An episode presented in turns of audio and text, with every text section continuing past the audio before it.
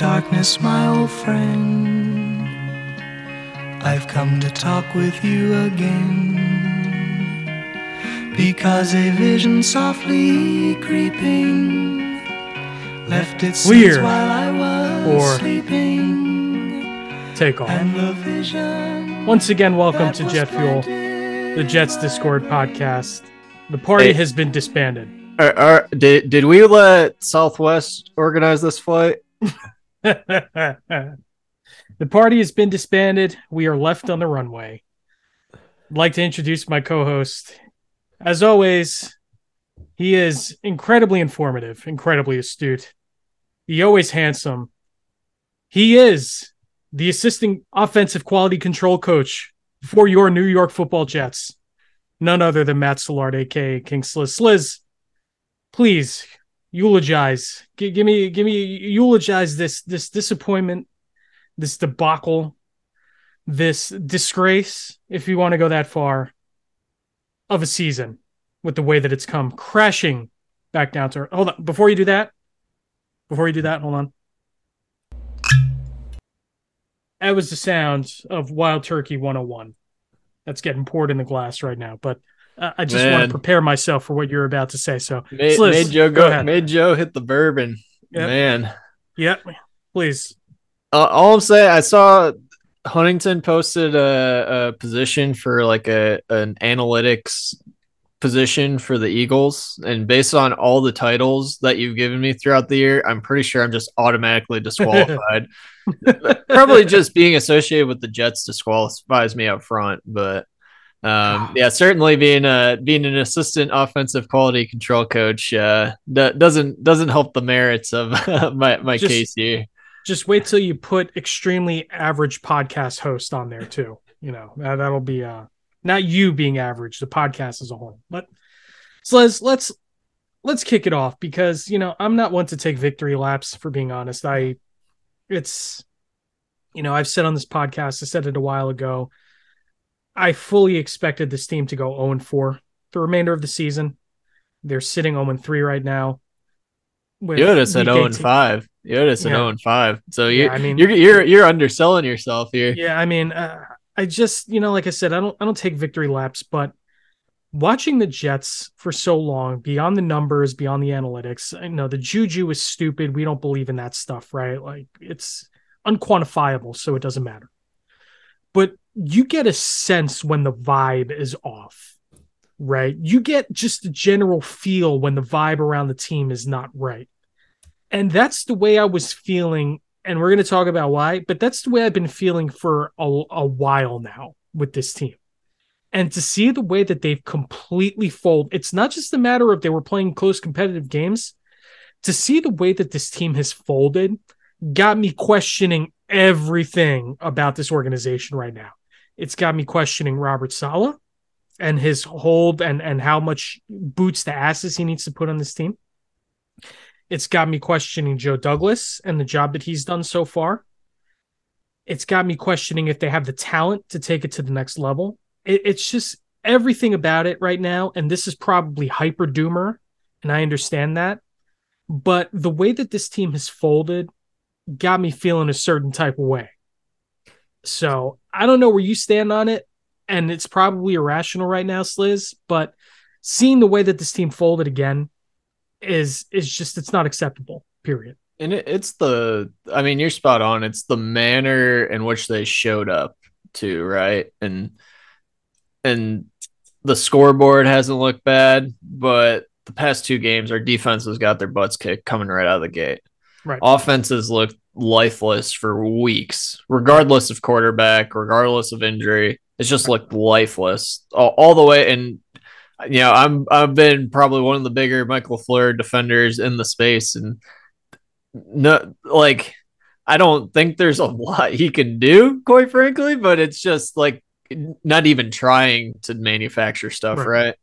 right? Um, I, it's just like like special teams. The wheels have fallen off. This is our worst special teams year in a long time, just in general. And and and we've had some bad years with place kicking, but in terms of like punting, punt returning, coverage, like it's been bad this year. That that's Right. supposed to be a strength. That's something we we have invested in special teams not only at kicker, but drafting a punter, carrying Justin Hardy as a specialist, um, carrying Echols and Jeff Smith as specialists, as coverage guys. Like we even I don't know, it it all phases, man. It's brutal. It's absolutely brutal. And and we've had two games in a row now where you can turn off at halftime and not even sweat it. And yep. you're you're doing yourself a favor. And yep. and these are 500 teams we're playing that we should be at bar at least competitive with. At least competitive with. The the last 3 games at least competitive with, right? Uh, the Lions, the Jags, and the Seahawks. Right. Three 500 teams that are neck and neck with us record wise. We're all in similar ish places on a rebuild, and we look lifeless, man. Absolutely. Like you, those teams are clearly arrow pointed up. We started a real high up and it came right back down. Yeah. I mean, it's always fair to reevaluate expectations, right? And we always say it on this podcast, Liz, we'll never be successful because we're too reasonable, right? It's always fair to reassess expectations. I think entering this season, most Jets fans said this is probably around a seven win team. I think my prediction on the sporting news was a seven win team. So to see them at that mark now, okay, fine, whatever, right? Like but it's the manner in which you get there that's always going to be different, right? If you were to say before the season the Jets are going to be a seven win team, you'd probably take that, right? But but you'd say, well, the Jets will be a seven win team, and you'll have an answer at Zach like with the arrow trending up, where he's going to look rough at times, but he's going to look like the guy. The defense will start the year slow against, you know, on paper tougher opponents theoretically and then figure it out as the season goes on. And they'll finish strong because the second half of the schedule will be more beneficial for them. But it's been the complete opposite. Like everything mm-hmm. has been opposite. They started fast, they started strong, defense looked legit against competition. You know, you want to talk about your you want to talk about the backup quarterbacks that they played fine, but you still have to take care of business at the end of the day. And they did. They did. Except against the Patriots and except against, you know, whoever else. But you know, so it, it's bad. Let's let's start with the offense because I'm with you in that I've been a pretty big Michael LaFleur defender for the most part. But the one thing I'll say about Michael LaFleur is this. I feel like he relies entirely too much on rhythm in the offense. And when things aren't going right, he can't manufacture something to go right. And I understand, and we've said it before, the the pretty thing, the beautiful thing about this offense is that you're running different plays out of similar looks. So you're always setting things up for later in the game, right? But when the game plan isn't working, when your script isn't working, as it really hasn't been, when your opening script hasn't been working pretty much the entire season, right? For one reason or another, whether that was Zach missing throws or whether that was the running game can't get going, the offensive coordinator has to take a little bit of heat because while he's been good at adjusting for the most part at halftime throughout the year and really putting his chips out on the table, the fact that we haven't seen anything, any life at all out of the offense since pretty much the Chicago game has been scary to watch. And it's it's hard to and admittedly i haven't dug into the formation usage and that sort of stuff as much as i had been doing earlier in the year and right. or even last year so that's going to be something in kind of post mortem recap as we get into early off season something that something i'm probably going to sit down break down with some of the guys in the analytics channel but like just comparing how we've progressed throughout the year and certainly a lot of it is injury based right we've swapped right. quarterbacks so many times this year. We've we've obviously had all the offensive line injuries, rotation, etc. We lost Breece. Like we were praising our diverse looks and, and personnel usage earlier in the year, right? right. Po- pony package was pony the hottest package, thing in, right. was the hottest thing in football for two to three weeks, right? Yep. And then Breece Breece dies, AVT dies. We used it a couple times with Ty Johnson and Michael Carter, and then it like the package just went away, right? Yep. Um, you saw kind of flipping back between Mike White and Zach Wilson, it was like almost completely different playbooks in terms of what we're calling, right? And it's right. like every week it feels like instead of adding and expanding the playbook with the flip flop back and forth with the inconsistency in the run game and the offense, it's like this playbook's gotten smaller and smaller and right. smaller until it's like, okay, we have run off, run left off guard, run left off tackle, RPO left with a slant, and then just like an out route, right? And that's right. like that's and then a tight end screen. And and I think we have been using tight ends more, trying to manufacture tight end usage more, but it's like I don't know, man. It's just it's just not been good. The quarterback play has been awful. The offensive line play has been awful, and um, like it's it's it's to the point where it's like I I've opened the door where Mike LaFleur could be part of the problem, but there or or or even the problem, but there's so much wrong that it's like I I don't know. Right. right? Whereas like last year it's like okay, Jeff Ulbrich looks like a big part of the problem, but personnel is clearly a big issue too. Give right. them a year with new personnel. It's like, man, we've had two years of this on offense. Like, what what is it, man? And and, and we've had so many r- moving pieces, rotating pieces that it's so hard and and they've given LaFleur everything you could probably ask for in an offensive coordinator, right? You could debate the offensive line, and we're going to have a discussion about Joe Douglas in a little bit, but you look at okay, well, he gets his young number one in Garrett Wilson. There's no debating that this guy's a number one, right? He's always open with the ball in his hands. He's electric, great, excellent route runner. Like he's the guy. He's your number one.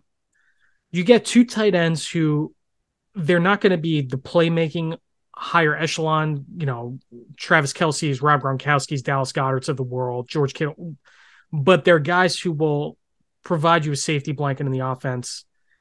And when things are going right, solid run blockers. They're, they won't be anything spectacular, but they're two halves of a coin, right? Where you can use them how, how you'd wish. Then you have the Elijah Moore issue. I'm going to say issue, but he's certainly not been as good as he was last year and he's a bit of a head case as we've seen, right? I think part of the issue with Zach being as bad as he was is that all of a sudden it makes Elijah Moore kind of look like maybe he wasn't wrong, but the truth is he was still wrong. People, let's not get revisionist history. You don't do what he did when you're in the middle of a winning streak, right? So you take all of these factors, and the biggest issue has, like you mentioned, Sliz, was the offensive line and the quarterback play.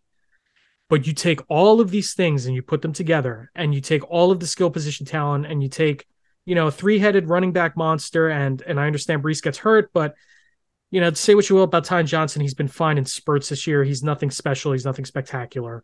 Michael Carter doesn't look like the same guy as he did last year at all. And I know some of that is the offensive line, but and because we know that Michael Carter does his best work when he gets to the second level and he can make a make a guy miss, right? There's only so many times you can make a defender miss at the line of scrimmage, period. Like full stop. So you take all of that and you put it together, you throw it in the melting pot, and you say to yourself, why hasn't it worked? Right. And it's difficult to point a finger at any one guy because, like you said, Zach, Zach's been bad.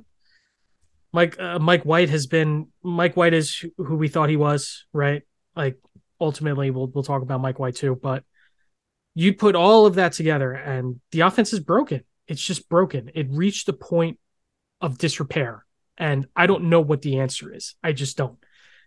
And and the thing is, and I, I, as you were talking through that, I was piecing it together in my head. Right, this isn't kind of like a Sam Darnold albatross where you kind of have a, a, a mishmash of pieces all over right. the place. Right, like our top three wide receivers really four wide receivers um, are guys that this staff picked. Right. We signed Corey Davis in the offseason with this coaching staff. We drafted Elijah Moore and Garrett Wilson, and we extended Braxton Berrios, right? These are all guys that we as a staff picked. Our top three, four tight ends are all guys that this staff brought in, three of them this year. Right. Right. Our Left guard, Laken was a guy we brought in. AVT, of course, Hurt was having a good season. Guys that they brought in. Right. Um, our top two running backs, three running backs, if you include Bam, guys that we brought in. Four if you include J Rob, right? Right. so right. it's like, you know, this isn't this isn't like we're, we're dealing with scraps from a previous regime and and you have weird fits and stuff like we did on defense last year, right? right. Like the these are the guys that we wanted to run our scheme and it's it just hasn't it hasn't looked like professional football offense right. for several games now. And and regardless of qu- quarterback, like you see backups all around the league, few teams look more dead on offense than the Jets. And and those teams are like the Colts and that might be where the list ends. Right. Um and, and they're they're kind of in the same spot as we are, right? But right. they fired their coach. Right. You know, so the thing that that gets me too is players play, coaches coach, right? And I'm not and this is why it's all part of the same New York media. They always want to point at one guy. They want to point at Michael LaFleur right now. Whether that's fair or not, I don't know. I just know that I think he has a little bit more blame in this than maybe we were letting on. But that said, when your offensive line is this bad, there's little you can do, especially when you're an offense that wants to rely on running the football. And when your offensive line isn't getting you any push in the run game ever at all, it's a massive problem. And that leads into the discussion about Joe Douglas because four out of the five guys in this offensive line right now were projected starters out of camp, right? Because Duane Brown, Duane Brown comes in originally supposed to be insurance, signed from the gods. Becton gets hurt. Duane Brown's your left tackle. You sign Laken Tomlinson. Connor McGovern's been here. The staff likes him. AVT was supposed to be your right guard. He gets hurt. Whatever. George Fant hurts his knee, gets his gets the preseason scope. His knee's not right. We know that it was a rotating door right tackle for most of the season, but he's generally played and he's been bad. Right. Period. When he's since he's been back. So you throw in Ogbog there, who who's back on on Sunday. Ogbog rides again, but this is the this has been there's lots of debates about Joe Douglas and whether or not he should get another year. I think he I think he should. I think he does. But this has been his biggest miss, period. Has been the offensive line for a guy that understands that the game is played in the trenches. And for that not to come together, whether it's injuries or what, still an indictment because there's a lot of investment along that offensive line. Yeah, and and it's hard. And and I remember I think following Duane Brown news um, I pulled up the cap numbers and was kind of laying in at that time, right? And we've kind of seen it playing out all year. But need I remind everyone, we have the most expensive offensive line in the entire league. The most expensive line. We've invested under Joe Douglas. So the past three drafts, we've invested two firsts, two thirds, two fourths, I believe that's a significant amount of capital, especially considering zero of them are even healthy right now. Um, and I, there is a lot of bad luck there, but there's also like when you're touted as an O line guy, and and it's good to see him prioritize it, but it's like man, it's been whiffs across the board on right. so many things, and and it adds up, right? And and just in terms of where we're at and why it feels so bad right now. And and I've been critical of almost every single trade up we've made in the draft, right? And and there's something to be said about like especially this year, trade the trades up trade ups work because we weren't going to be able to roster 11 players this year, right? We already we had to cut a, a, million players and they all got claimed on waivers anyway, right? That's without consolidating our, our picks. We were having this discussion in the Discord.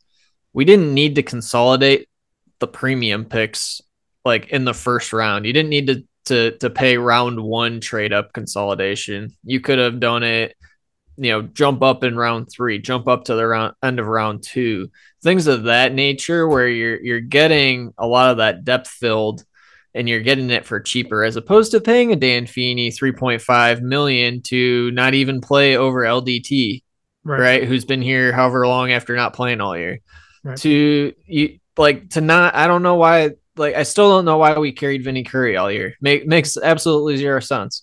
So like things like that and and just on the offensive line specifically, we consolidated a lot and you're seeing and you're going to see this off season we have like nothing to show for it in turn. We have AVT is the only piece that you feel good about on our fe- offensive line for probably next year and certainly two years out, right? You hope Max Mitchell develops into something. Um, what that is, I don't know, right? He's a developmental pick, and you you expect him to take two, three years before he's ready. But yeah, it's like we're, we've come off multiple seasons of investing in offensive line, and we're staring down the window of it's like if you don't draft the le- left tackle in round one, what the what are we doing? Because we can't afford not to. So yep. It, it it's been rough, man. yeah, I mean, and here's the thing, right? Mekhi Becton, he's still your and I said this about Zach this year, right? He's still your best case scenario. That doesn't mean that he's option one, right? Those are two different things. If Mekhi Becton gets into shape and his knee is healthy and he comes into camp like next year looking like a mauler, that's a good thing ultimately because if you do draft the left tackle, then you can slide back into right tackle and you have your tackles potentially set, right? But that's a dangerous game to play. And we saw it this past offseason where, and Sliz, we said it, Becton and Hope was not a good plan, period. And I understand that the idea was, well, Becton is going to be your he's going to be your right tackle, and Fant is going to be your left tackle, and Duane Brown's going to be your insurance at left tackle, right? And then you say to yourself, well, Fant and Tomlinson on the left side, AVT on the right side, with Becton cr- cracking skulls is going to be fun to watch, right? But it just didn't materialize that way. And you saw it all season makeshift offensive lines. Right tackle was a disaster. Duane Brown looks like the dude's ready to retire. Like he's got nothing left. He's cooked. Um, Tomlinson, you can't do anything with him, and he's been bad to slightly below average this year when he remembers how to get off the ball to snap. So listen, it's it's not pretty, and there there's a lot of work to be done for Joe Douglas this offseason because you look at the things that have to be fixed offensive line, linebackers. You need to figure out what you're doing with Elijah Moore because I, I have a feeling that Elijah Moore is going to be a guy that's going to be dangled for for trade capital with the state of uh, other other spots in this roster, right? You got to figure out what you're doing a quarterback, which is still the biggest problem. You got to figure out it, it's just there's for however much things went right in the first half of the season, it's going to go very wrong this offseason if Douglas doesn't hit on everything, everything, right? And that's the really, really scary part about this because it could go belly up this offseason if things go, don't go right, if they don't figure it out quick. So I don't know, man. It's it's a bummer because this is not where I'd hope what I'd hope we'd be talking about at this point. I hope we'd be talking about seating scenarios and you know, but yeah, or even just a winning in against Miami, right? Which, right.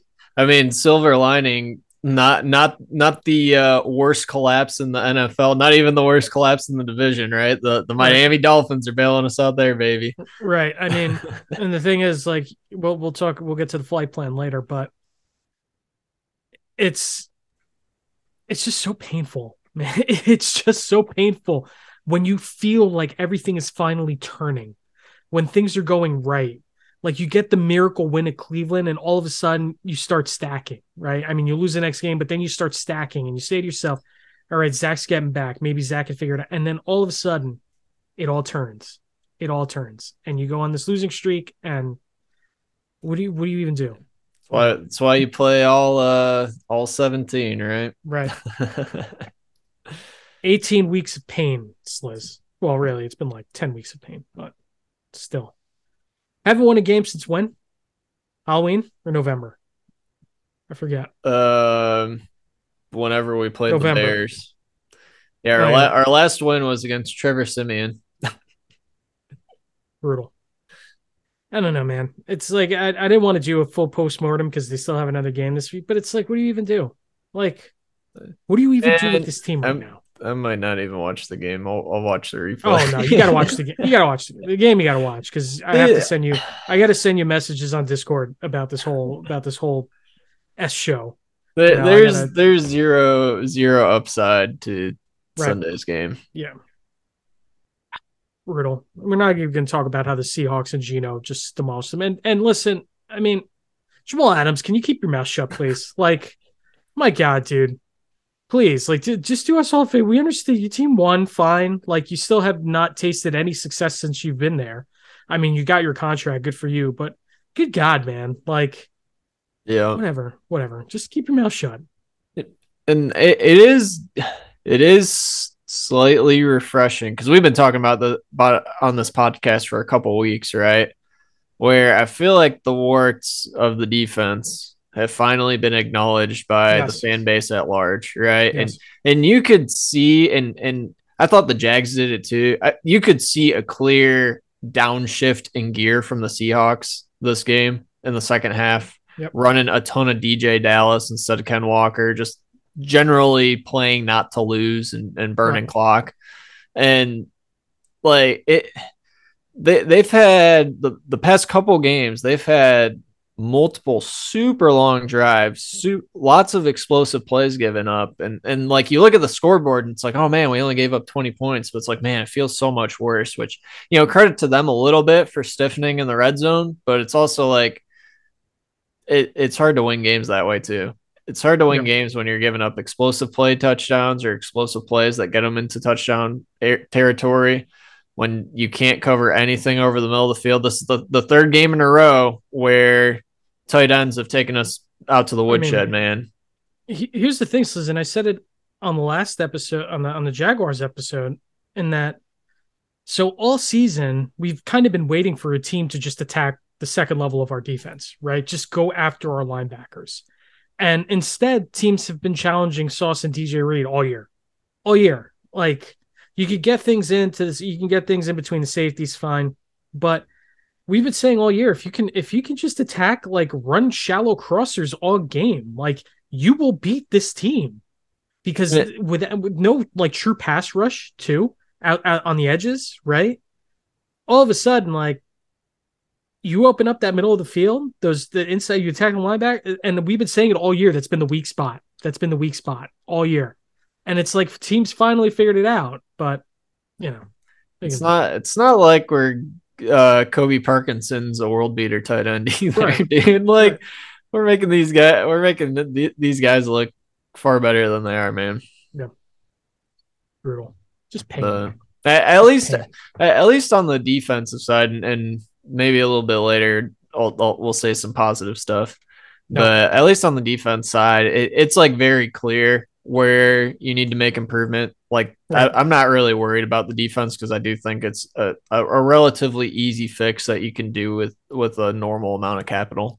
Right. Um, offense though, man, I I don't know, man. O-. Offense is just I, I've thrown my hands up. it's, It's like just- it- it's like no matter what we try, every year is the same. I saw a tweet earlier that this is the third season in a row where our starting quarterback has less than where we don't have a quarterback above ten touchdown throws. Right. Third season in a row, like it, that's we, embarrassing. we can't keep a starter healthy for even close to 16 games. Right. Like we, I, I just don't even know, man. You just throw your hands up. It's ridiculous. It's just like like you said, Sliz, I mean, the good I guess the good thing on the offensive side of the ball is that you know that Garrett Wilson's good. Corey Davis is still kind of a question mark. Like he's a bargain, right? But if you could save money, then it might come down to Corey Davis being cut or traded. You know, like you have to figure it out. Elijah Moore is, I mean, when he's right, he's good. It's just a matter of getting him right, and we haven't seen that at all this year. And Uzomah and Conklin are two solid tight ends. It's it's everything is in the offensive line because you hope Breece gets back and you hope he's good. You hope that Zonovan sticks. You hope that Michael Carter figures it out again next year under a better offensive line, right? So like, it all comes back to the offensive line for me. It all that's that's where it all comes back to. Uh, so Hey, we could we could always draft Bijan Robinson that way. If when Breece when Breece Hall gets hurt, then we have another Breece Hall, and then we can just we'll just run, and then we would have never had a drop off this season. Even though I'm sure Breece Hall could break tackles five yards behind the line of scrimmage and make it Right. a 30 yard play, even though there's two defensive tackles on him. Like I, I'm Right. sure I'm sure that's that's a, that's the only thing that changed our offense was Breece Hall going down. I mean, it's And he continue he would continue to average five yards after contact in week week 16 and 15 like he was doing in Right. week five. it's it's it's weird to me, Sliz, that that's been like you joke, but the pe- the fact that people are trying to like draw that parallel, and people in in much more revered positions than I, right, and, and people in much with much larger platforms than I say, listen, man, Breece went down, and all of a sudden the offense went in the crapper. Like, dude, like get real, like. This is like this is uh, whatever. I, I don't even want to bring up numbers, but a lot of people are getting paid a lot of money to have opinions like that and be on national TV and talk about uh, and talk about uh, stadium food a lot and Marvel movies. But you know, it is what it is. Anyway, all right, Sliz. Uh, I think that'll do it for the runway rundown because there's only so much I can take. But let's move on to a new segment that we're debuting today called Heat Seekers. Now, we're not in the hot takes business. If you've listened to this podcast this far, you know that that's not what we do. But you know, we got we got some uh, some heat seeking missile takes that are that are ready to be unleashed, and I already know that I'm going to regret mine. Hey, let, let me let me skip ahead of you with one All since right. we were basically just talking about it. Go for it. AVT, and I've been very critical of AVT. I've been very critical of Breece, just the process behind the picks, right? AVT was a much, much, much bigger loss than Breece Hall was in terms of our run game, especially.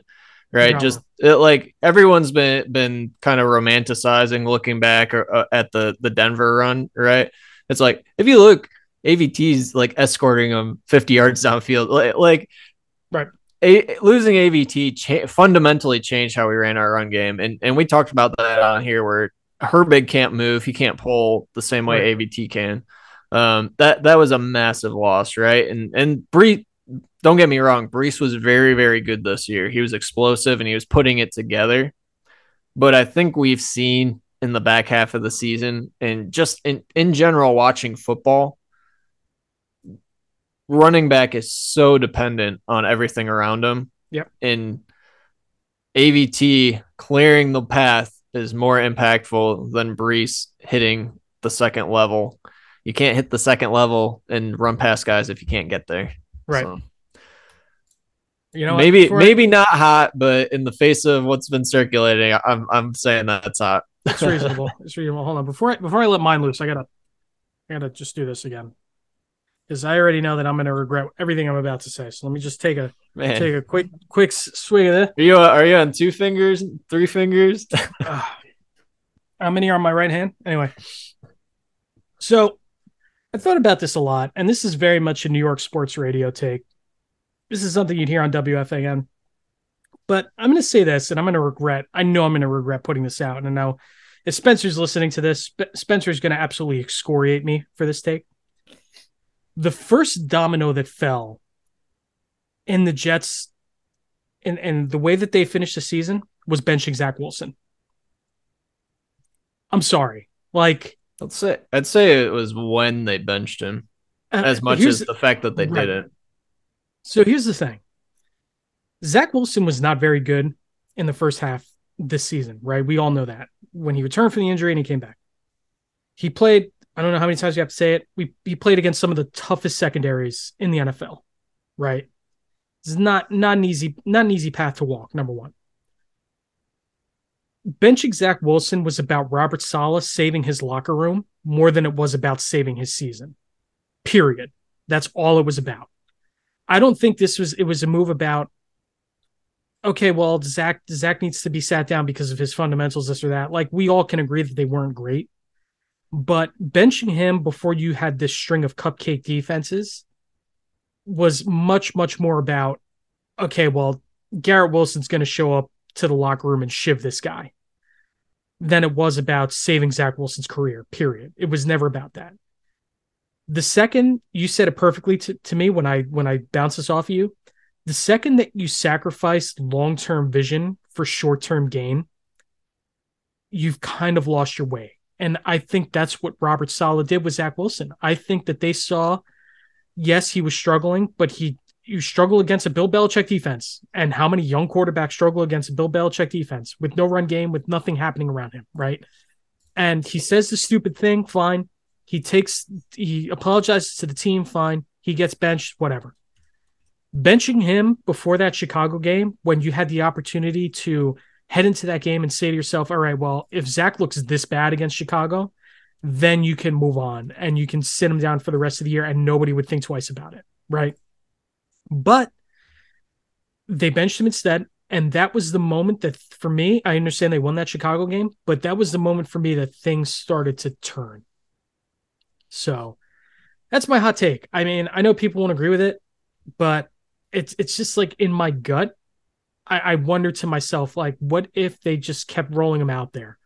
What if they kept playing him? And I know White had that 315 yard smoke and mirrors game versus the Bears that had everybody saying, "Oh, well, he's QB one now," you know, which was nonsense. But I don't know, man. I just like like I said, you sacrifice long term vision, long term plan for short term gain, and it, it just never felt right. It never sat right with me. So Yeah, call I me mean- an apologist. Call call me an apologist. Call me, you know, what nuts. Call me whatever you want to call call me. But like, I I just I look at this season and I see the way that they bench Zach and they handle that situation, and it just makes me wonder what if. So there's that. Yeah, kind of. It, it's it's so hard, man. Like in general, I agree. Right, like on this pod, I said they should start Zach Wilson against the Bears for X Y Z reason, and a lot of that was for you know, hey, that if we make the playoffs, that's nice, but you need long term answers, right? We have we really still don't. Have, you probably Right. have answers, but they're probably not good ones. But Right. like Zach's comments in the post game presser felt like like like I kind of dismissed that that was it, and I still don't think that was it. But it's like I think that actually moved the me- needle a lot more than I thought it did in terms Mhm. of having a, a reactionary move. Um, I don't know, man. Like in general, I agree with you. I I do think there was merit to hey, we need to try to salvage the season. We need to push, but I mean, like like you said when when you floated this by me, it's like this this year, right? You laid out, hey, most people had a seven, eight wins tops this year. You were hoping for an upward arrow year. A lot of that hinged on Zach Wilson being part of that upward arrow and and having a cheap rookie contract quarterback with an upward arrow going into year three is that's like the formula, right? That's part of the vaunted capitalize on the rookie window, rookie contract, right? And we we didn't even really let it try to get there, right? We Right. uh, it's like you you saw playoffs, you saw a, an absolute dumpster fire of a game, right? Absolute Mhm. wor- worst game he's played. Um, and then you just hey, we got to switch gear, we got to get Mike White in there, but it's like man, and and I I don't think it's re- like it's not revisionist. We've been out on Mike White from the get go, like there there's so much he's put on tape that is just not good that is so limited. And can he be your backup and win one or two games like Gardner Minshew? Yeah. Do you want that guy starting for 16, 17 games and trying to lead your franchise? Probably not. Right. And there's a lot of quarterbacks like that are on the league. Um it it what what made it extra hard is then when Mike White does get injured, th- like the whole house of cards totally collapses, right? It's like Joe Flacco's an albatross. Like he can't do anything. You don't. You're, you're trying not to play him at all costs, Right. right? The second you yanked Zach, we clearly saw putting him out, out there, especially at home. Like he, it doesn't matter. It, like nothing mattered other than the fact like there is no way he's going to play well. You could tell he was just mentally broken. Right. He has no confidence. He's either overthinking or underthinking everything. And it, it just it spiraled down the tube. So it's like in general, people probably disagree, but No, they Um, absolutely do. It's fine. It's fine. That's what makes it a hot take, right? But like, it, it just the second that you go back to Zach, I don't want to say that he was indifferent, but it was just clear that like that wasn't the plan that they set for him. It- like, if it- they wanted him to sit down the rest of the season and really figure his crap out, and then putting him back in that situation, like he wasn't going to fix his footwork, he wasn't going to fix his mechanics, he wasn't going to fix the way that he reads defenses in three weeks. We all knew that. Everybody knew that. So it, it felt too soon given the the string of opponents upcoming. Right. Where you figure even with a crappy Zach performance, we can beat that Bears team with a backup quarterback with all the injuries we had. And you figure even with a good performance, we probably still lose to that Vikings team and potentially the, the Bills, right? So it's Right. like I I and it it is easy to go back and question it now as we sit and see what the outcome was. But it's like you wish you would have given him a chance to work through it. Right. And and now it feels like there's no shot that he can ever play in New York just because the confidence is shattered. The fan base has no belief in him. Coaching staff, it it feels hard for them to have belief in them, even though they always say that they'll outwardly say they do, right? It's like you're just throw and we've we've seen this with other quarterbacks that we've had over recent years too, where we just like shatter them, right? Um yeah, it's it's tough, man. Yeah. All right, so let's hit, hit me with you just uh, kind of alluded to it with this offseason, but hit me with your heat seeker. I'm I'm Yeah. not sure I agree with you, but I I'm curious your thoughts here. So uh, I've been like everyone running through off-season scenarios, and, and I've been I've been I've been forewarning about this off-season since our free agent spending spree last year, since the Tyreek Hill almost trade, where I sa- was saying I don't know how we would have afforded Tyreek Hill and, and realistically fielded a competitive roster.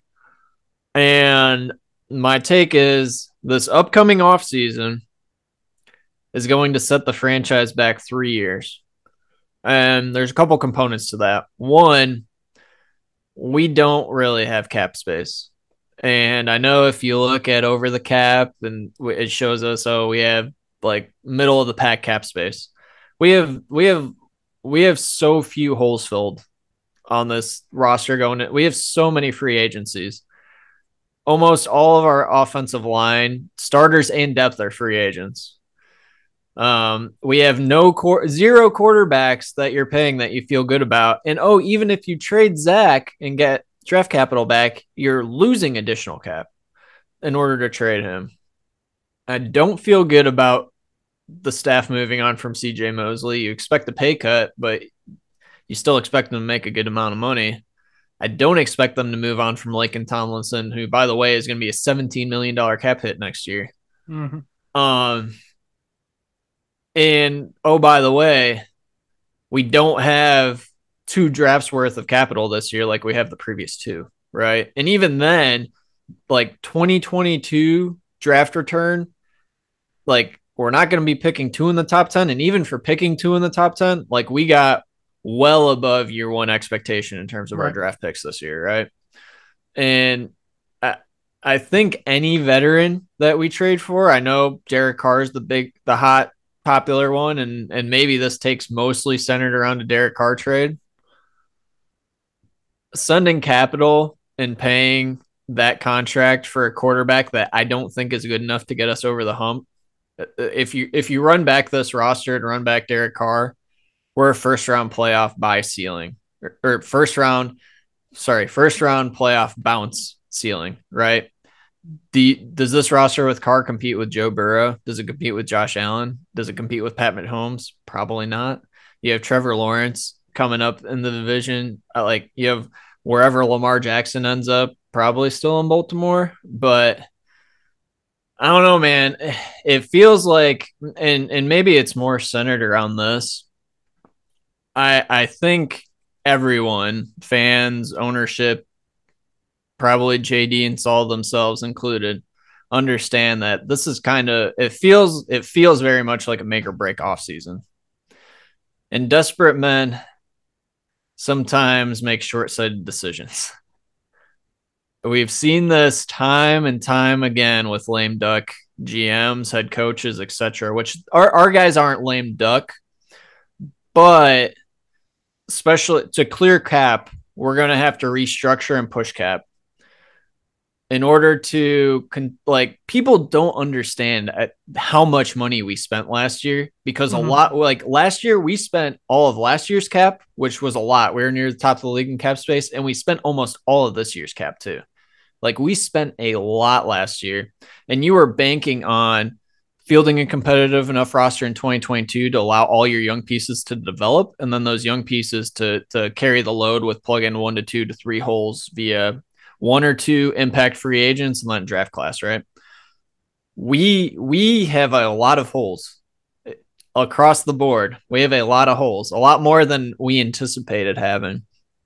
And in order to if it's playoffs or bust, we need to mortgage the future in order to overcompensate in the short term because of the misses being the entire 2020 and 2021 draft classes for the most part, um, being our quarterback, being a lot of our free agent signings. And if if it's not you you said it earlier, man, if it's not and it you're never gonna have a perfect hundred percent, you know, one oh oh um off season. But if it's not darn near close, man, it it the wheels can fall off quick. It can get dicey. It can get dicey. And the thing is, like the whole Derek Carr thing, that's going to be a hot topic until whatever happens with Derek Carr happens. But I, I think for me, the question you have to ask yourself is is the first question is is he worth the money? And the answer is no, probably not. But the second question you have to ask yourself is because we hear about the San Francisco model and and essentially being 49ers East, right? If you think Derek Carr is better than Jimmy Garoppolo, which is what everybody wanted, is that necessarily a bad thing, right? And I think Carr is better than Garoppolo. I don't think there's there's much there to refute that, but at his price point, at what you're going to have to give up to get him, and limiting what you can and want to do with this offense, right? You're talking uh, rolling guys out, you know, playing. Eh, eh. I don't know, man. I don't know. I mean, it's it's the one that's going to keep being attached to the Jets all off season. It's what everyone is going to want to want, but I don't know. I don't the, know. the thing is, you give up mul- you give up multiple assets, right?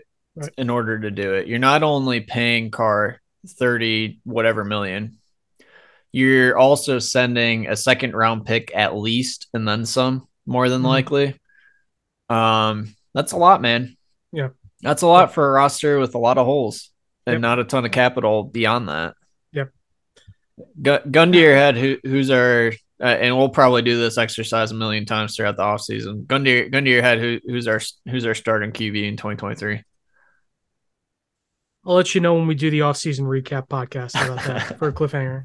When we start paying people for this podcast. No, just kidding. That won't happen. But um, I don't know, man. Like I, I really don't know. I just to, to put a bow on this discussion, it's like I, I hope that Douglas exercises an off-season and caution and patience. That's what I hope.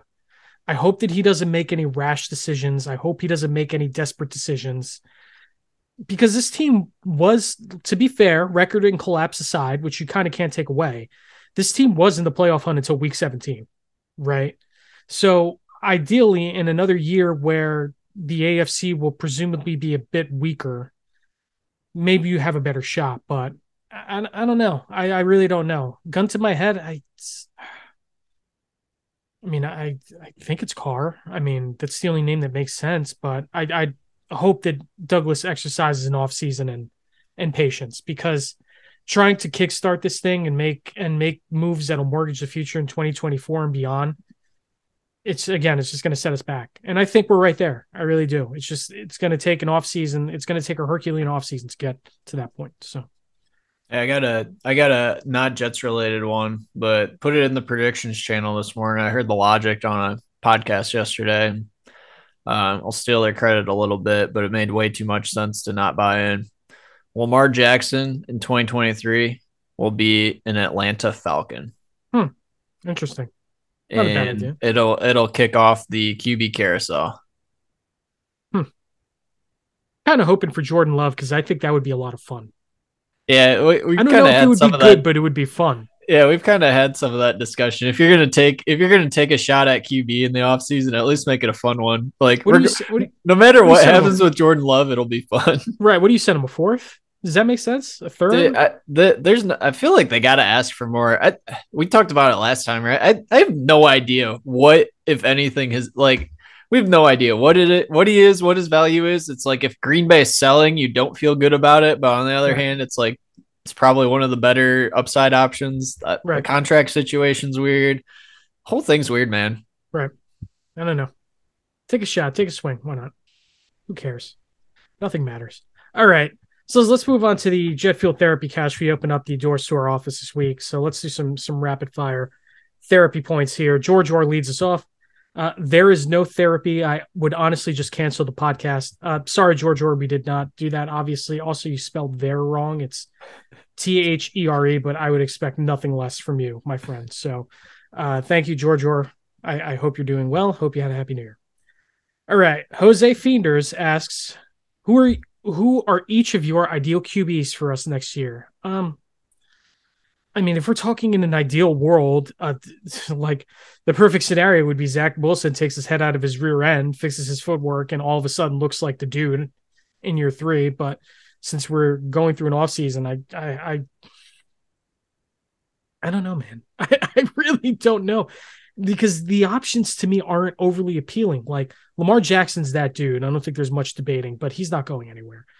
Aaron Rodgers is 39 years old, and even he'll tell you that he didn't play his best this year. Well, he won't tell you that, but he didn't play his best this year. And it's anybody who's who's seen him play, even on this hot streak, his decision making has been has taken a major hit. He's thrown 11 interceptions this year, which is very unlike him. And I know he's playing with a broken thumb, but you know it is what it is. They're not going to sign Jimmy Garoppolo because they're not going to invest the money into him, and he's always hurt. And the last thing that I think Joe Douglas wants is more injury issues at the at that position. So um I don't know. I I don't know who my ideal quarterback. I just I the options aren't appealing to me. Maybe CJ Stroud. I don't know. I don't even like CJ Stroud that much. So I don't know. So who's yours? I think it's Jimmy G. I don't think they pay him.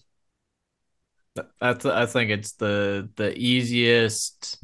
I think it's the I think it's the most conservative swing while still here here I, I think Zach Wilson's on the roster next year. Yes, which that I agree. um and I think Jimmy G's the cleanest the cleanest move that audibles into that still being an option. And Mhm. I feel like it's the safest long term option. uh, Jimmy, what does he get? Two years, thirty-two million dollars. Uh, if it was only that, I would love it. I, I think he probably gets around 20 plus. You think?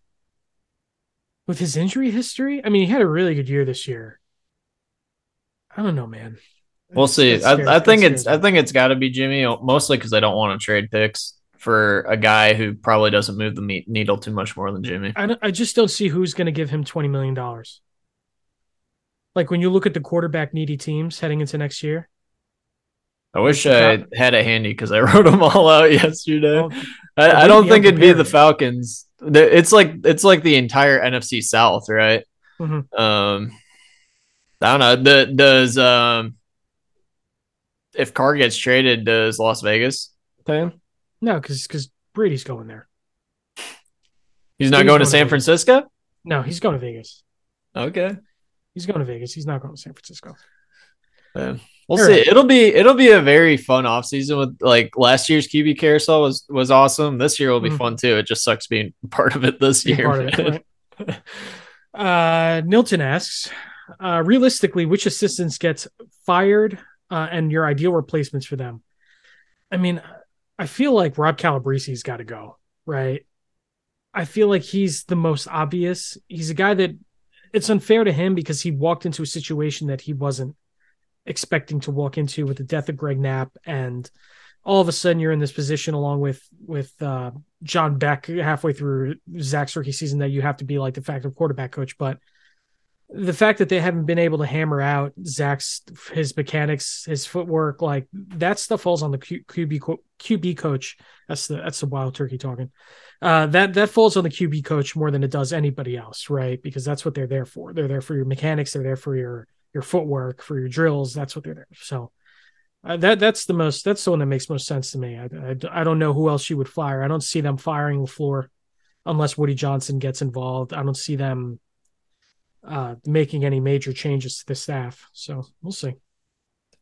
Yeah, I mean, some it feels like something has to change on offense, right? That I think you laid out maybe the uh, the low hanging fruit, maybe the wide receiver coach, especially with him being in legal trouble. Maybe Yep. our offensive line coach with the inconsistency there, and him having Yep. his own his own spat of trouble last year, right off the Yep. field.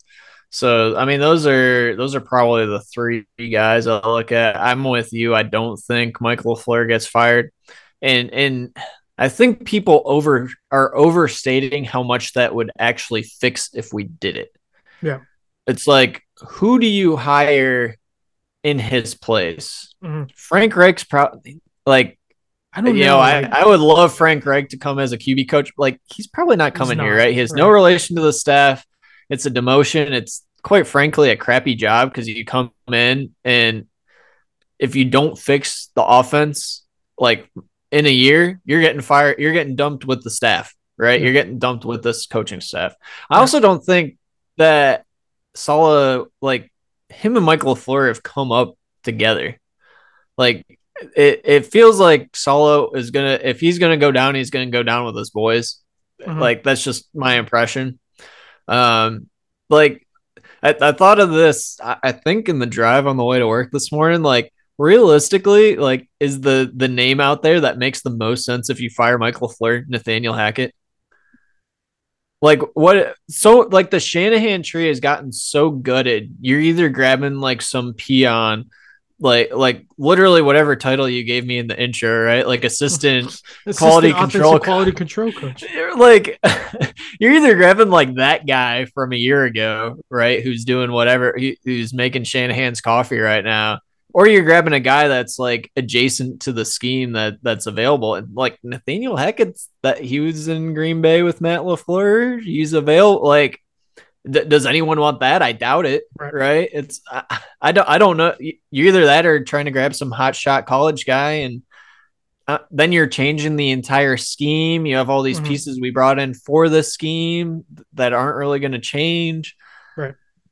It it just it, it feels like everything we did with Sam if we change offensive coordinator again, right? Where you didn't even let the scheme mature. You didn't let the pieces mature in the scheme. It, it feels like I'd rather go down with it next year than try to change it and fall flat. Yeah, I think I'm with you, Sliz. And and the thing is, like, if the offense looks bad next year and they're generally non-competitive, even with a really good defense, everybody's fired anyway, Yep. right? Like if they don't make the playoffs. So like to change it now, the timing is just weird, right? It just wouldn't make sense. So I don't know.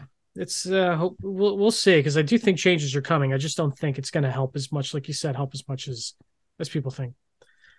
Uh, Fire Day G- JD, aka Spencer asks, possible repla- replacements for Joe Douglas next offseason, and Zach Wilson sucks. Uh, not a, not a conversation I'm willing to entertain yet, to be honest, because I don't think he's going anywhere. I mean, if we're talking 20 after the 2023 seat, like J- Douglas isn't a lame duck GM. He's just not. Like he's not. I don't think he's going into this year with the idea that he's going to be fired after. Like it's just they're giving him time. They're giving him time and they're giving him patience and it's really going to depend what's going to happen with Saleh because if if Woody Johnson loves Saleh, and I know Jason La Canfora had this report that he's not sold, whatever, I don't buy that. But if Woody likes Saleh and Christopher Johnson likes Saleh, and they fire Douglas, and they're giving Saleh an opportunity to essentially pick his guy, right?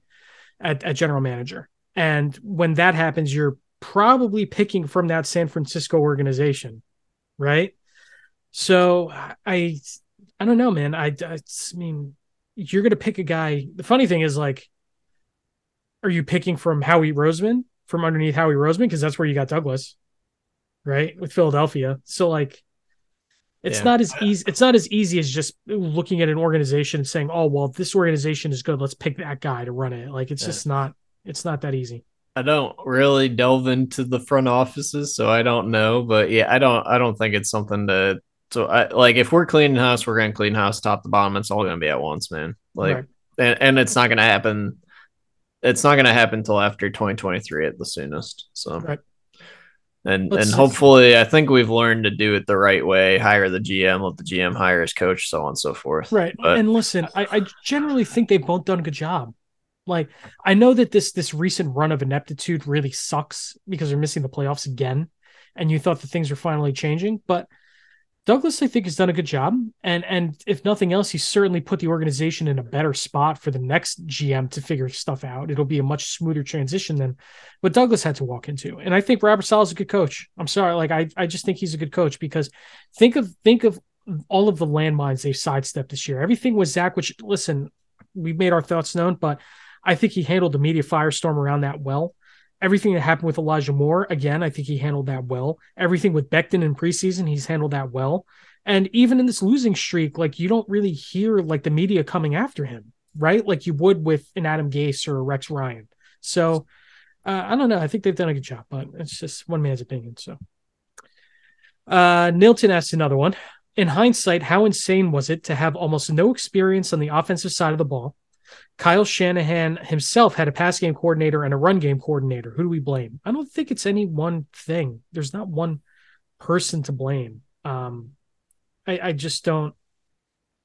Like I said, it's a team. Football's a team game. I know people hate hearing that, especially in this market, because everybody needs a scapegoat, right? But uh, the funny thing is, uh, Shanahan had himself a pass game coordinator who was Michael LaFleur, and a run game coordinator who was Mike McDaniel. So, um, interesting to see uh, how the, how they kind of figure that out. But how insane was it? Pretty insane, to be honest.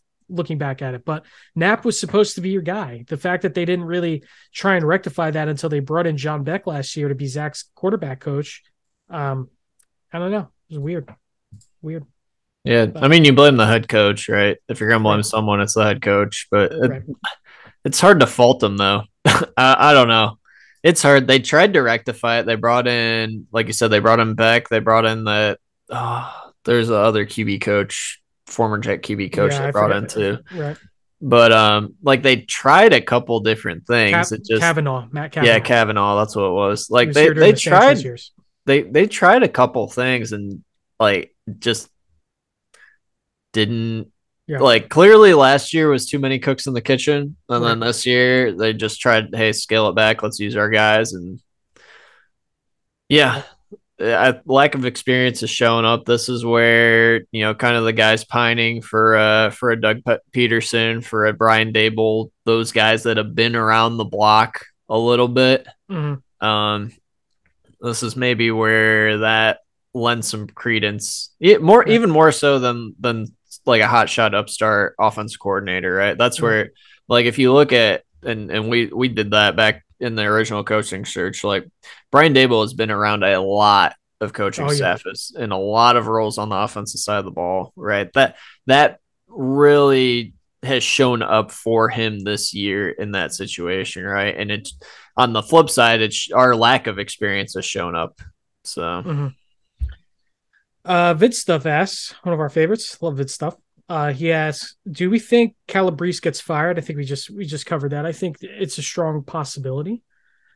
I I, I know that Saleh wanted to kind of a lot of these guys in the staff, like Saleh was just kind of giving them an opportunity, right? A lot of these guys, and I think generally speaking, we were okay with the offensive staff that they put together, just the staff in general that they they put together. But if there's anybody who's the axe is going to fall on, I think it's going to be him. So um, yeah, I don't know. I just don't. I don't know where they turn to quarterback coach after that. You know, because it's an important spot for this organization, especially if Zach's going to be on the bench next year, which I think he will be. Um, we'll see. Well, I, I will say the majority of teams in the NFL can use an upgrade at offensive line coach and quarterback coach. right. Like it's not it's not a position where there's guys just floating out there, man. Right. So right. It, it, does make it harder to see, you know, every move, if you're going to make the move, you need to have at least at least a sidestep alternative where you're hoping that the you know the new perspective lends credence there but you need at least a sidestep. I don't know that there's a lot of sidesteps out there. Right. All right so let's, let's move on to around the league in roughly 60 seconds now. A little bit different this week because of the tragic on-field incident that happened with damar hamlin Bill safety on Monday Night Football. So, as as someone who covers sports, as someone who's been in locker rooms, who has a, a little bit different view of an athlete than I think most have, getting to be around athletes when they're, you know, in the locker room before a game or after practice and speaking with them and just seeing they're just dudes, right? Most of these guys are just dudes that just love playing the game. When I watch that, my heart no pun intended, this might be insensitive, like my heart stopped. Like I, I just seeing the way that he it, it was sickening. It really was. And the first thing you think is head injury, right? That because he gets back up and he just collapses right. And we saw it with Tua of this year. We've seen it with countless players, the head injuries. Um, I hope he pulls through to see the way that the community has really come together and the NFL fandom, you know, teams across the league. It's a dangerous game these guys play, man. And it was a seemingly routine tackle. And anything can go wrong. Anything can go wrong. I think the last update was that he's at 50% breathing capacity, which is certainly a good thing considering most of us were fearing the worst on Monday night into Tuesday and, and all day Tuesday. But here's to Damar Hamlin. I, I raise my I raise my glass to you. I hope you pull through. And you know whether or not football's in your future, just know that we appreciate the fact that you put your body on the line to entertain everybody and to play for your teammates, and that's all you can ask for from a professional athlete. Not much more to add than that, man. I agree. Yeah, it's it's scary stuff, and we've seen it. Like just sports in general, we've seen it like what popped into my mind was the um, Christian Eriksen in the Euro Cup. Mm-hmm. What two years ago now? Right. One year ago. Like, man, it stuff is scary, and and it's like you could see the emotion, the expression just on those teammates' faces. Like they they got to the right outcome through all the steps of what to do, how to handle the situation. I know people give absolutely everyone a ton of flack, whether it's the NFL, whether it's ESPN, the referees, the coaches, whoever. I think the the the process that they went through, I think, was fine. They got to the right they got to the right outcome, and right. and and ultimately, the important thing was they immediately did what they they could to help him. Right, the right. other stuff you sort out. You got time to sort it out. Right. Um, so we'll we'll see what happens at, at, the end of the day. The game the game doesn't matter that much. Right. Right. So we'll we'll see where it goes. You just hope hope everything works out all right with them, man. Outside of the NFL's five minute, you know, window to warm up for these guys, I think everybody handled it well. ESPN, I think, did a really good job, and I'm hypercritical of ESPN. Uh, I mean, I did need to see, see Stephen A. Smith inject his opinion late in the night, but Scott Van Pelt Booger McFarland doing an excellent job. Joe Buck and Troy Aikman, who get a lot of unnecessary hate, like they handle the situation perfectly.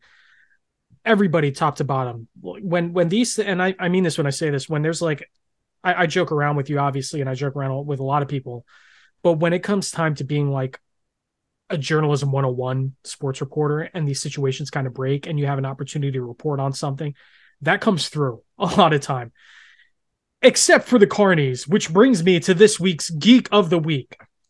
Skip Bayless. I understand that sports media and sports in general is entertainment. Skip Bayless is making like $20 million a year to be a jackass on national television. I understand his tweet, what he was saying last night, saying, oh, well, this all feels so relevant now. But you can't have it both ways, my guy. You can't, in one tweet, say, how can the NFL do like, you know, I know that they, the NFL has to reschedule this game or have to play this game, but how? And then in the same breath say, it all seems so relevant now. If that's the case, and I understand you get paid to have a take, just keep your mouth shut. Like, period. There's no reason to inject yourself. Like, I didn't tweet anything about the situation. Like, not everything needs a take. Bart Scott tried to blame Tee Higgins for the tackle today that that put him in the hospital. Like, bro, get real what is this is where we're at where with sports media where everybody needs to take. And i understand like people turn on skip bayless and i hope that they they understand that skip bayless is a gimmick right? He's not a real person anymore. He's living he's living a gimmick. He's Ric flair. But there's still a time and a place for these things. So and and you put here to list to the gamble bros and the fa- fantasy fan the, fi- the final fantasy the fantasy football people well, Final Fantasy people are nerds too. Those are geeks too, but different kinds. But everybody who's talking about their fantasy team and what this means for fantasy and like what this does for gambling and my parlay and this and that, like, dude, no one cares about real. your five dollar parlay, dude. oh my god, like, get real. Like, it just it's gross to me, you know. And and thankfully, I feel like we saw, let's say, ninety five percent of the of of the reaction yesterday was an outpouring of love and support for Hamlin, which is which is good, but time and a place, man. Time and a place. Yeah. I, I mean, the the two two thoughts I'll share kind of riding off that like like you said not everything needs a take Mhm. in in, in general like it, it's one thing to like have an active discussion about it and I think we do a pretty good job in Discord like something like this happens you have a discussion about it right you're but like when you're just tweeting something out you're doing that for yourself Mhm. you know, like you don't need to tweet something out. Like we're all thinking the same thing. You're tweeting out something for yourself to get engagement for yourself, Right. right?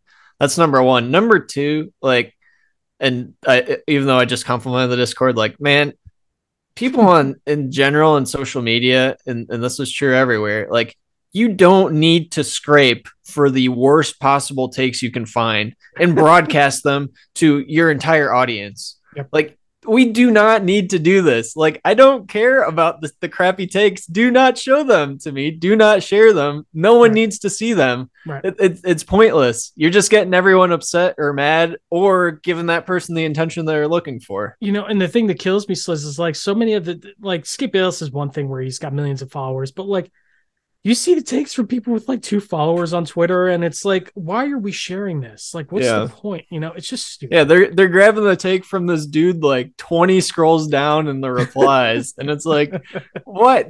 Turn off your phone, like Right. turn off the game, just check, you know, check in, see how it's doing, read a book, like get your mind, like don't just sit and wallow in it and then stew it, like.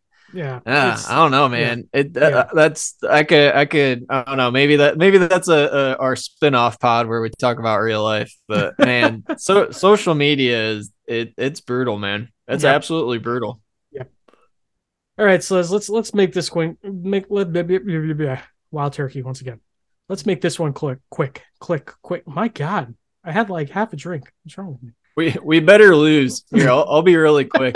We we better lose, man, because this is going to be a classic Jets me- absolutely meaningless victory where the head coach goes up on the podium and says, "This was a good win for our guys. We uh, we're not gonna ha- we're not gonna have Zach starting. I, I can Mm. guarantee you it's gonna be Mike White."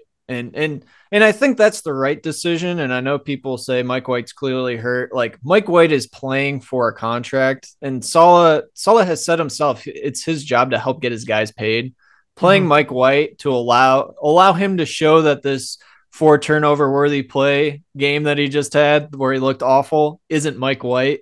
Right. Um, so Mike White's going to play. Like we're not going to learn anything about quarterback. Or hopefully we see something from a whole bunch of backups. You know, we got to see a couple of the guys in the, the last drive or two of the Seahawks game. Um, get some of the young guys out there.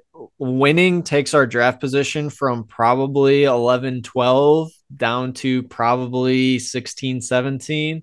Yeah. And five spots isn't large, but go look at some draft boards, go look at previous drafts and look at look at the tackle quality at around pick 11 10 versus the tackle quality in the high teens. There is a Mhm. stark drop off, right? Like it it it could be the difference between getting our left tackle of the future or not. Or if we're feeling really frisky, going down to 17 probably takes us out of QB trade up range or slipping QB range, right? Justin Fields got picked at 11. Let's not forget. Yep. So, um, and he, I mean, he was right there. Just- yeah, he, he was he he in his three of ten performance against one of the worst defenses in the league, and yeah, um, se- um, more more sex than completions, but um, but dude, you totally derailed me. Uh, I mean, just in general, man, like it, it feels like a game we're inevitably going to win just on Right. our the merits of our defense and like that that Miami team is totally gutted. I there's no world in which they should play Tua. Mhm. Um, just for if if nothing else for the optics of it, right? They're they're effectively eliminated. There there's no reason they should play Tua, man. Right. Like both teams shut it down. I wish we could I wish we could just forfeit, not count it, and move on. Like there's so little good to come out of this game. And And I like it's not going to hurt Miami's draft position. They don't have a draft pick, right? It, Right. it literally only hurt us. Right. Yeah, I mean, I would like to lose this game. First time I've said this all season. Not so I could take a victory victory lap, but you know, the higher draft pick, the better, especially when you're eliminated, right? So, uh, the one thing I'll say that we didn't really touch on in the runway rundown, and and we're running out of time here, so we'll make it quick. But Mike White played like Mike White on Sunday. People don't want to hear that, or they don't want to see that. And, But- and, and not even just Gardner Minshew also played like Gardner Minshew. Like these guys are like they're backups for this a is what they reason. Right. The thing about Mike White, and we've been saying it on this podcast, Sliz, is like, what's his number one weakness? Is throwing outside the numbers, right? It's always been his accuracy outside the numbers. One throw where he stepped up and hit Tyler Conklin outside the numbers in stride is does not absolve him of that. And what did Seattle's defense do? They made him throw outside the numbers pretty frequently. So when you take away the middle of the field and you take away the shorts, like this is who he is. And he also threw the two interceptions, which he's been flirting with for a while. So um I, I don't know. I just like don't get embarrassed, I guess. If you lose on if you lose on a field goal, like I don't want to go into the offseason like just thinking about this, man. You know, if you lose on a field goal in overtime, fine, whatever. If you lose at the end of regulation, fine, whatever. Just don't like give up a punt return touchdown to lose the game or like, like nothing like that. What what about a meaningless Elijah McGuire touchdown? Elijah Moore? four- no, Elijah McGuire okay. going back Okay. to well, however many years ago. when Oh, Todd yeah. Todd Bowles actually goes for it on fourth down. We get a meaningless touchdown to draw blow our draft position. mhm. So Yeah, we don't need that. We don't need that. So, yeah, uh, Ty Ty Johnson's gonna have a career game all right. Hey, because was it doesn't that way. matter. He was looking that way on Sunday, probably. Yeah. Oh yeah. All right, so let's, let's bring it in for a landing. This is the landing strip. What's on your mind? Yeah, man. Spent a lot of the weekend cleaning, straightening, and reorganizing. So we're we're full on. I think I mentioned it maybe last time. Full on uh baby prep mode, getting the rooms ready, getting Nice. so we're moving my daughter into a new room. Yeah, she's still in the nursery. We're gonna get that decked out with a second crib and all that. Dude, I'm having so much fun shopping, decorating, like getting this new room set up. It is a good time. So just wanted to, I mean, That's not awesome. much more, not, not much more to it than that. I haven't got this sweet, paid way too much for a uh, Sesame Street like toddler bed um, throw. It, it's, it's pretty sweet, man. Nice. Yeah, the baby So- stuff's starting to roll in on our end, so that's exciting. Yeah. That's exciting. We got to we had to buy like a little bin to put all the pre-baby stuff in. So we got like some onesies. We got the first toy. It's like a little rattle. Nice. It's great. Like it's like every time my wife shakes the rattle, it makes me smile a little bit. So that's exciting. But Oh, yeah.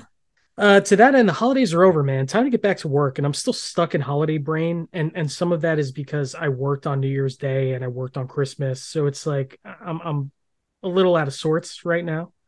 Uh, but time to get back to work. You know, time to turn that off and just, just get back to it. Easier said than done. Uh, stacked up on video games right Nice. this this holiday season, so I got like got the new Pokemon game. I got uh, Callisto Protocol. I got uh, Evil West that I'm planning to play with a friend of mine who listens to this podcast. So shout out Zach. We don't usually name drop, but Zach. Um, and I also got one other game, uh, Marvel's Midnight Suns. I got that, so I'll be playing that at some point. But stacking up until I have no more time as a father, so uh, it's going to be a lot of a lot of fun. A lot of Yeah, fun. enjoy it while you can, because then it turns to to one hour a night where you have to split between four hobbies, and, and you got to pick one. So Yeah, like podcasting, like podcasting. Oh, yeah. That? Oh, Um, yeah. And, and my last landing strip thought here, Sliz, Under Armour, right? I, I love Under Armour. You see me wearing this Under Armour hoodie. Most of my workout stuff is Under Armour. Even my loungewear is Under Armour. Um, they got to fix their sizing though, man. Like, um, I, got like thunder thighs. I got these really thick legs, right? Powerful legs, and you know some say fat, but whatever. Uh, but I got these big legs, and and their size extra large shorts do not fit my legs properly, and it drives me insane.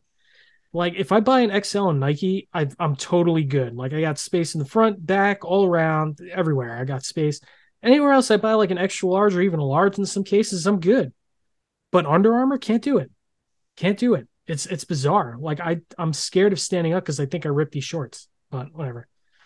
I, Anyway, I'm wearing an under Under Armour hoodie right now, and it, yeah, it's, it's a weird. Th- Like, this one particular is a weird proportion hoodie. I don't know what it is. It's like there's like the whole athletic fit thing now, which is fine because like slimmer clothes are cool when you're in good shape, right? But with shorts, especially when I go to the gym and I need a little bit of extra room, so I'm not like Hey, you gotta get deep in Daisy the squat, man. Yeah, right. Good luck with that. good luck with that. Yeah. I, I forgot, man.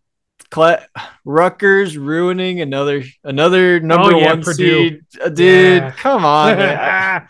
Suck I- it. I got distracted. like it was like it was in the middle of the second half, and then the the Monday night game came on, and then everything happened with that, so I totally lost sight of it and looked at it this morning. I was like, "Come on, not again, not again." Right.